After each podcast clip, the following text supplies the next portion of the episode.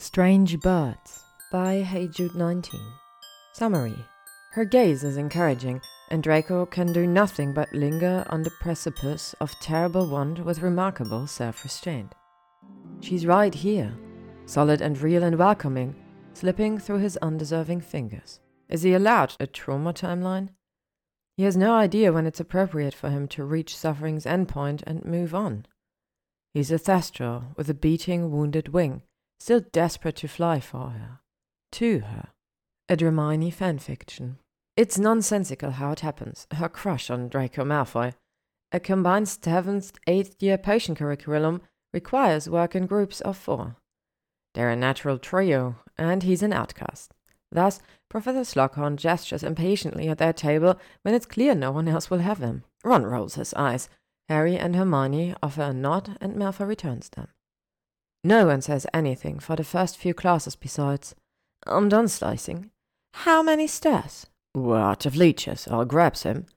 But during the fifth class, Malfoy snaps. Sets down his knife sharply, almost a slam. That's enough. I cannot do this. Hermione is expecting a tantrum about being forced to work with them, but Malfoy's fury is directed at Harry's hands.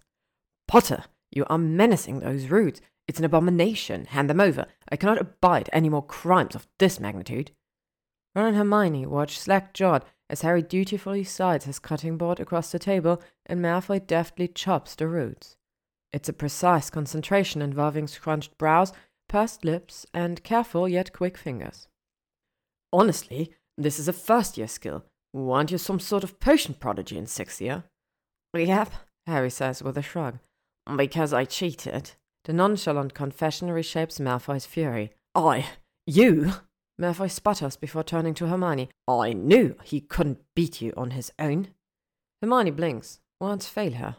He's never complimented her before, obviously, unless one counts his lack of insults at the Yule Ball in fourth year as a compliment. She doesn't. This is new. Perhaps feeling the weight of three surprised sets of eyes, Malfoy blushes and returns to his silent task. Plenty of things about Malfoy are new. The inconspicuous way he walks through corridors, slipping into classes at the last possible second. Sitting at the end of the Slytherin table with only Theodore Nott for company. He's full up on behaviors indicating he'd like to be left alone. You stab Malfoy a lot, Ron observes one morning at breakfast. And, she retorts, you stare at Daphne Greengrass. Ron mutters something sheepish and reddens to the tip of his ears. She knows the comment on Malfoy isn't born of jealousy. One kiss in the heat of war does not make a successful romantic relationship, but she hates the protective edge to it all the same. She can look or not look at Malfoy all she likes. And Hermione finds she likes to look. It's Harry, of course, who breaks the ice. Instead of suffocating under the silence while they wait for their potion to boil, Harry strikes up conversation with Ron. At the first instance of Quidditch, Hermione sees the minute signs of Malfoy's attention shift from reading a textbook in his lap to the boy's chatter. He draws his bottom lip between his teeth. He does this when he wants to say something but has since learned the art of holding his tongue. She knows that when his teeth eventually release it, the flesh will be almost red, artificially rosier than normal due to natural paleness. Like her, Malfoy hunches when reading, but Harry and Ron's sport talk straightens his spine. His grey eyes no longer slide back and forth to read, and Hermione sees them brighten in interest. She sees this because she's noticing him quite a bit lately. Now he's just another boy interested in Quidditch, something palatable about the person he used to be. The war sanded down everything about him his posture, voice, spirit, but this trait he allows to seep back into his personality. Malfoy, Harry suddenly calls. Oh, How is your team again? Though he jumps slightly at being addressed included, he automatically replies, Falmouth. A beat of silence before Ron scowls. Hermione thinks Harry might have stepped on his toes. They always recruit the best chasers, Ron grunts. You usually see them on the national team. Pity that hasn't helped England win a cup title in what, two decades? Two and a half, Ron growls. Harry shoots Hermione a covered grin. She doesn't know how to return. She resumes her study of Malfoy even as he retreats back into his shell when class ends. Malfoy never initiates conversation, but haltingly replies when Harry invites his opinion or if Hermione asks him a question during their project. Ron contributes to the civility by not being openly hostile. The assignment may be rubbish, but Hermione wants it done properly, and her friends show actual maturity by conceding to research outside of class. Their generosity does have limits, so while they may humor Hermione by tagging along and reading through books, their attention inevitably wanders after roughly 30 minutes. Today it lasts less than 10 minutes. The most gorgeous of fall days beckons outside the library windows. They crane their necks towards it every few seconds, desperate to catch a glimpse of Ginny's new squad in her inaugural practice as Gryffindor's captain. Oh, go on, you two, Hermione says to a restless Harry and Ron. They flash boyish grins and waste no time gathering their things and darting out of the library. You can go too if you like, Hermione offers to Malfoy. When he says, oh, I'd rather stay, to her permission for departure, she tries to ignore the gratifying thrill that accompanies his choice. She didn't think he'd join the three of them initially, counted on a refusal actually, when she extended the invitation to her group's library session. Instead, he nodded, asked for time, and showed up for every meeting.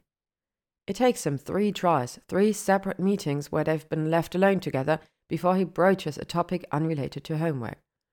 I was desperate. She looks up and meets his stare. In the room of hidden things, he clarifies, at the battle. I know. And at the manor, I. No, Hermione says at once. You don't get to talk about that night. She's not harsh or unkind, but assertive that the trauma from that night is hers. He's only a blip at her memory's edge from that anyway. To Malfoy's credit, he doesn't look away nor appear offended by her refusal to discuss it.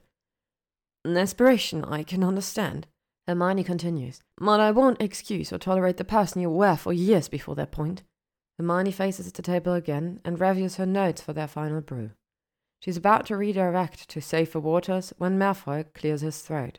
The transfiguration lesson today on malleable metals. What did you think?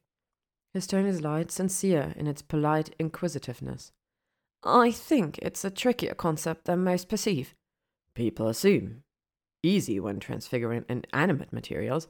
Exactly. But just because you don't have to account for a skeletal structure doesn't make it less complicated. Elemental compatibility plays a large role.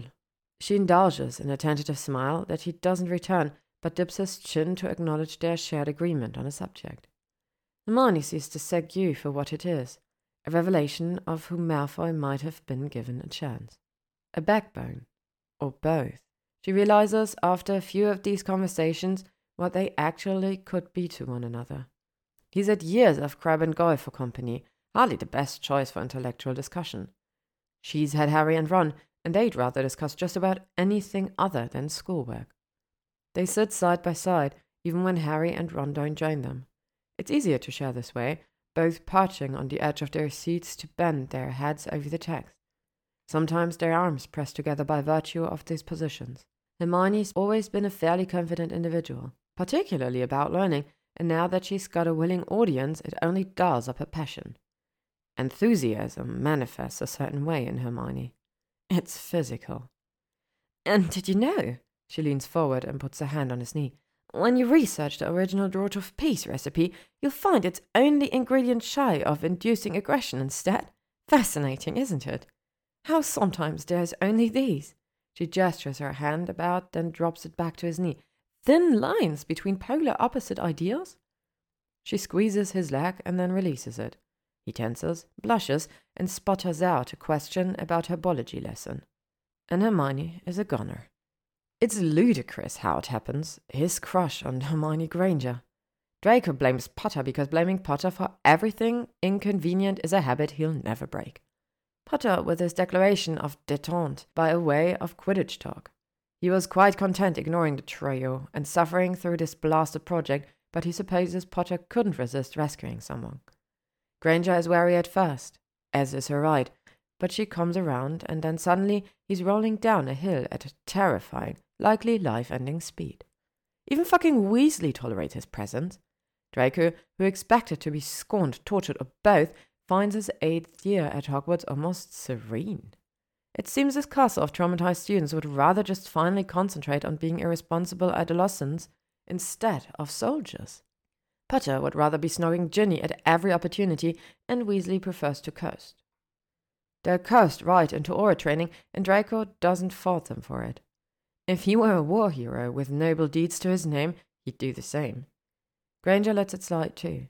She no longer nags her friends the way she's infamously done in years past, because now Granger has a study partner on her intellectual level, or at least close to her level.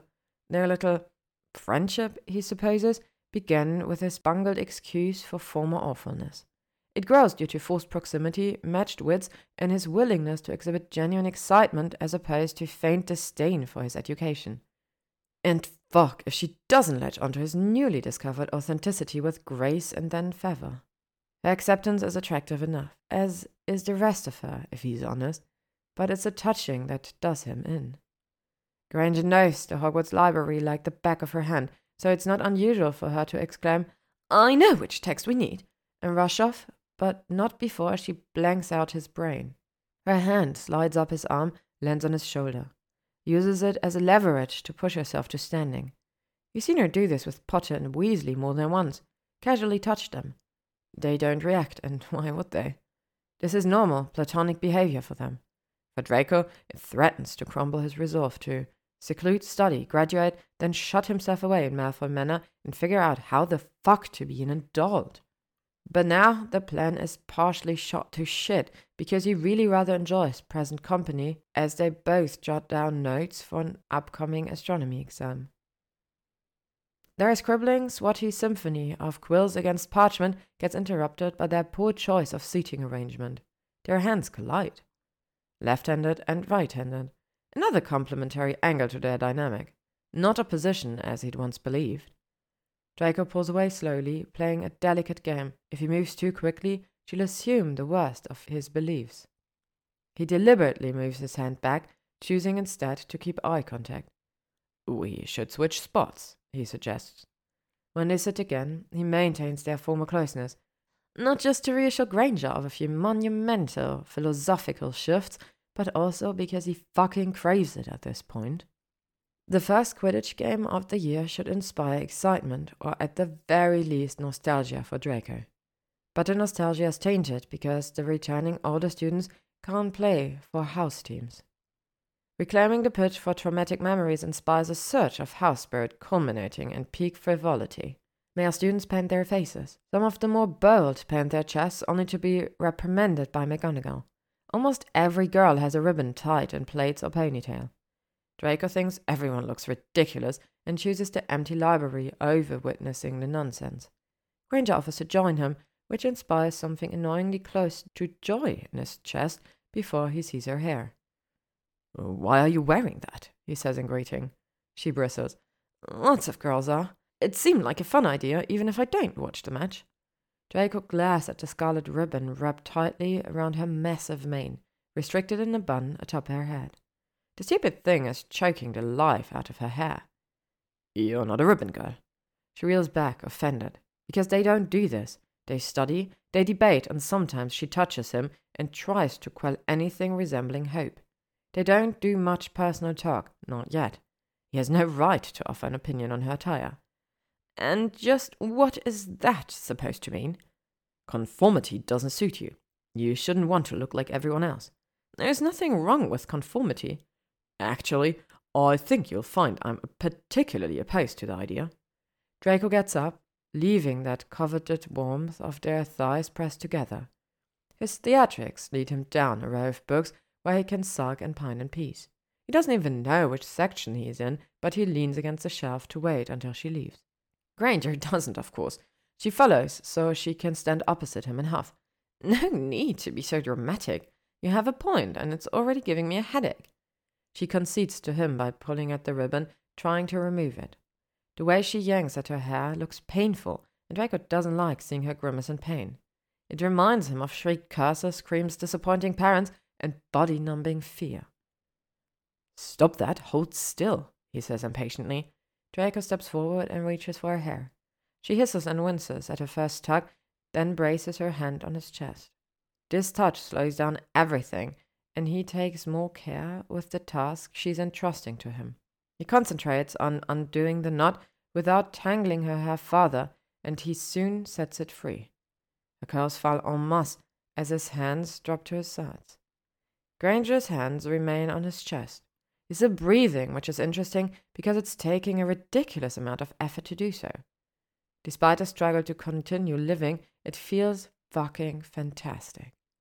Especially when she moves her finger towards each other. To the center of his chest, then outward again. Up they ravel to his shoulders, down to his biceps, back to his shoulders. Granger stops exploring, settling there. Her gaze is encouraging, and Draco can do nothing but linger on the precipice of terrible want with remarkable self restraint. She's right here, solid and real and welcoming, slipping through his undeserving fingers. Is he allowed a trauma timeline? He has no idea when it's appropriate for him to reach suffering's endpoint and move on. He's a thestral with a beating wounded wing, still desperate to fly for her, to her. He succumbed to his feelings, but touching he can and should resist. Draco twines and twists the ribbon in his hand for want of something else to touch. Forgive me, he whispers, hoping she knows how much those two words encompass. They span a time period from age 11 to now, when he once again falls short of expectations. He leaves her, pocketing the ribbon as he walks away. They resume their normal study habits, and Draco hopes she'll forget all about his cowardice until he's confronted by a different source. She's gone to fetch something from the potions cupboard when Weasley, of all people, tells Draco to sort his shit. You're making Hermione sad, he states baldly, per his usual lack of manners. Not on purpose, Draco defends himself. Ambiguity stresses her out. Make up your mind. He grimaces and reluctantly adds, She already has. Except Draco can't offer her anything more, not just yet. He doles out anecdotes instead, glimpses of himself, so she can make a more informed decision about the person he is. He starts with speaking about his mother, the more redeemable parent. She'll be out of Azkaban around the end of school. Granger listens attentively and even offers to send Narcissa some reading material. Draco eventually brings up Lucius, which is a safer topic than he anticipates, probably because his father has a decade to spend away, and so a reunion between father and son is a distant concept for now. Granger does not offer anything but a sympathetic ear on the topic of Draco's father, which is above and beyond anything she's required to do. Incarcerated parents mean he'll be alone at the manor for Christmas. He'll have the house elves for company, but to serve their household meant perfection, and thus Draco was not likely to see a living soul unless he called for one to perform a task. Enter Potter's relentless pursuit to be cheerful and inclusive. He's having some grand night of holiday debauchery at Grimmauld Place and inviting every single person he's ever met, including Draco. Draco knows he cannot accept Guilt is a very inconvenient preoccupation, and it seems Draco wants a career of it. The holiday season sneaks up on her because Hermione has thrown herself into actually enjoying her education and figuring out what to do with her bargaining attraction to a person incapable of reconciling his emotional vulnerability. Though she's made the pointed remark on more than one occasion that they're both without family for the moment, it's not entirely true. Hermione's parents may be a world away and ignorant to her existence, but she has a home and a family for the holidays. Home is now Grimmauld Place and Harry, her brother. They have spent Christmas Day at the Burrow too and try to celebrate something in the face of missing Fred and so many others. But Christmas Eve will be all merrymaking and irresponsible drinking if Harry has anything to say about it. Hermione sees Malfoy tense each time Harry brings it up. She resists pleading with him to join, and pushing someone like him, a skittish bird poised to fly after the slightest provocation, will only end in frustration. He's welcome in her orbit. She's made that embarrassingly obvious with hands that say yes and glances that say please. Draco accepts her touches but never returns them, his hands always retreating like obedient troops. Her latest tactic is a Christmas gift, given to him on the last day of term while trying not to throw up from nerves as he pulls the wrapping off the beloved book. It's a muggle story, so he probably wouldn't have heard of it. I haven't, he says and flips through it in interest. It's one of my favorites, especially this time of year. Hermione reaches over, tracing the cover with revenant fingers. My dad, he'd read it to me, and my mum every Christmas Eve. Knew all these different character voices and everything. Thank you. His gratitude and the accompanying stare are stupidly charged, but nothing will come of it. He's good, too good, at denying himself these days. They sit side by side on the train, bodies pressed together from hips to thighs to knees, and he's quiet. Everyone knows this about him now, in the way they know other formerly boisterous personalities like Parvati Patil or Dennis Creevey now only speak when spoken to. He'll be alone in that horrifying house for Christmas. The thought makes her want to grab his hand and beg him not to return, offer up one of the spare rooms at Grimmauld. Hermione understands him well enough to know he's returning to a personal prison and mausoleum in one. The rest of their compartment practically skip away merrily when the train reaches King's Cross. Ginny tugs Harry excitedly by the hand, and Ron shares an awkward, blushing farewell with Daphne. Draco fiddles with the strap on his trunk and refuses to meet her eyes. You'll read it, the book I gave you? Sure, Granger. And I'll see you at Harry's party? Maybe. She wants to suggest every possible way they could stay in contact. Hermione opens her mouth to say she'll write, or that the Floo will be open, or that they both have apparition licenses, when Ginny's advice floats across her mind. Just be patient and keep showing up for him. Malfoy will come around eventually. But Hermione doesn't want to be patient. She wants to yell in his unfairly attractive face that nothing good ever comes from this prolonged self flagellation. Instead, she murmurs, Happy Christmas, Draco, and leaves to catch up with Harry. Draco's never experienced heartache before. He said illusions shattered and dreams dashed, sure. This is a new knife in his chest. He has zero intentions of showing up to Potter's party, but he sends some barrels of mulled wine from the Manor's elves. It's a half measure to make up for his absence, and a polite gesture a la his mother's etiquette lessons. Draco's parents always allowed him a small glass on Christmas a thrilling little taste of adulthood, and generally preferable to the more gruesome aspects of growing up he's had thrust upon him. Like now, playing at head of the household in a manner that feels haunted. Grotesque memories echo all around, ricocheting off tapestries and portraits and stained drawing room floors.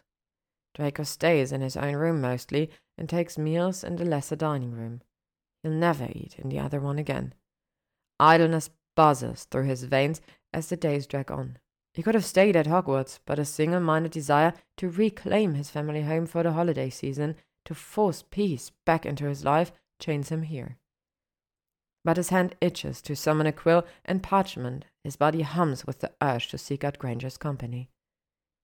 Draco eventually opens the book from Granger, desperate for some connection to a surprisingly happy existence back at Hogwarts. Her gift is not quite the positive experience he anticipates. He reads all Christmas Eve morning and grows sullier by the hour. If his manor felt haunted the last few days, it's nothing compared to how he feels mid read. She gives him a fucking ghost story. More than that, she's shoved a morality lesson right in his face. Typical Granger, no subtlety whatsoever. He finishes the book well before dinner and puts his unfortunately sentimental choice of bookmark on a particular page. The words won't leave his brain. Neither will she. Draco wants to send her a howler, but knows he'll regret it immediately. Besides, he wants to hear this explanation straight from her lips. He flees to Grimmauld, querying both the book and his resolve to be angry. With her pushiness to accept things he has no right deserving, her insistence that he's allowed to touch her anywhere outside of his private fantasies, Draco follows the sound of rambunctious young adults to a parlor on the second floor. She's in an armchair in the far corner with a glass of his family's mulled wine in her hand. Something twists low in his abdomen as he realizes. He knows, at this moment, how Granger tastes. Her grip tightens around the glass when she spots him hovering on the threshold. A moment ruining Potter stumbles out of nowhere, shoves a drink in his hand, and shouts, You made it! Several others greet him raucously, but Draco only has eyes for her. She crosses over to him, eyes bright but smile tentative. Hi, you're here. So I am. He clips and her smile falters. Can we talk somewhere less? He gestures around the room filled with loud laughter, music, and too many couples making use of the hanging mistletoe. Granger leads him to her bedroom. It's filled with the physical pieces of her she's shared verbally photos of her obliviated parents, SPEW badges, horribly knitted hats, Gryffindor paraphernalia, books, books, and more books. She downs the rest of her drink and vanishes the empty cup before sitting on the bed, gazing up expectantly.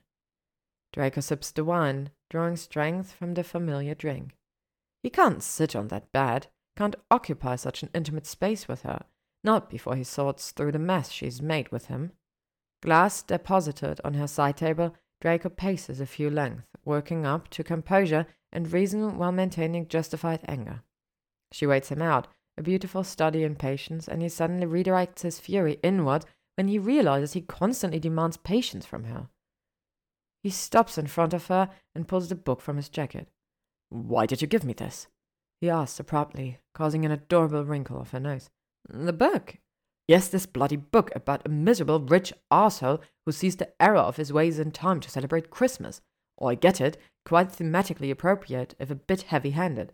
I mean, Merlin. Yes, I see the parallels between me and Scrooge, and that's before we even get into the rest of the stand ins. The Weasleys are the Cratchits. That one was a dead on, fine. And Potter, he's meant to be the nephew, or maybe Fezziwig, whichever happy go lucky idiot fits better, and the ghost. Grant interrupts with an exacerbated laugh. Draco, I didn't give you a gift so you'd have an existential crisis and then perform a book report. I gave you that book so you'd have a reminder of me while we were apart. A reminder of you? He sneers. Like I need one. Her face falls as she mistakes self deprecation for cruelty. Draco shakes his head and surrenders to damnation, sinking onto the mattress beside her in a show of crumbling willpower. I already have this. Draco removes his book, dangling the scarlet ribbon, which is also unnecessary. Your absence more than did the job. Granger takes a ribbon, pulling and twisting it through a nervous grip. The book wasn't intended as a lesson, she says. I was just sharing a part of myself with you, since we're not.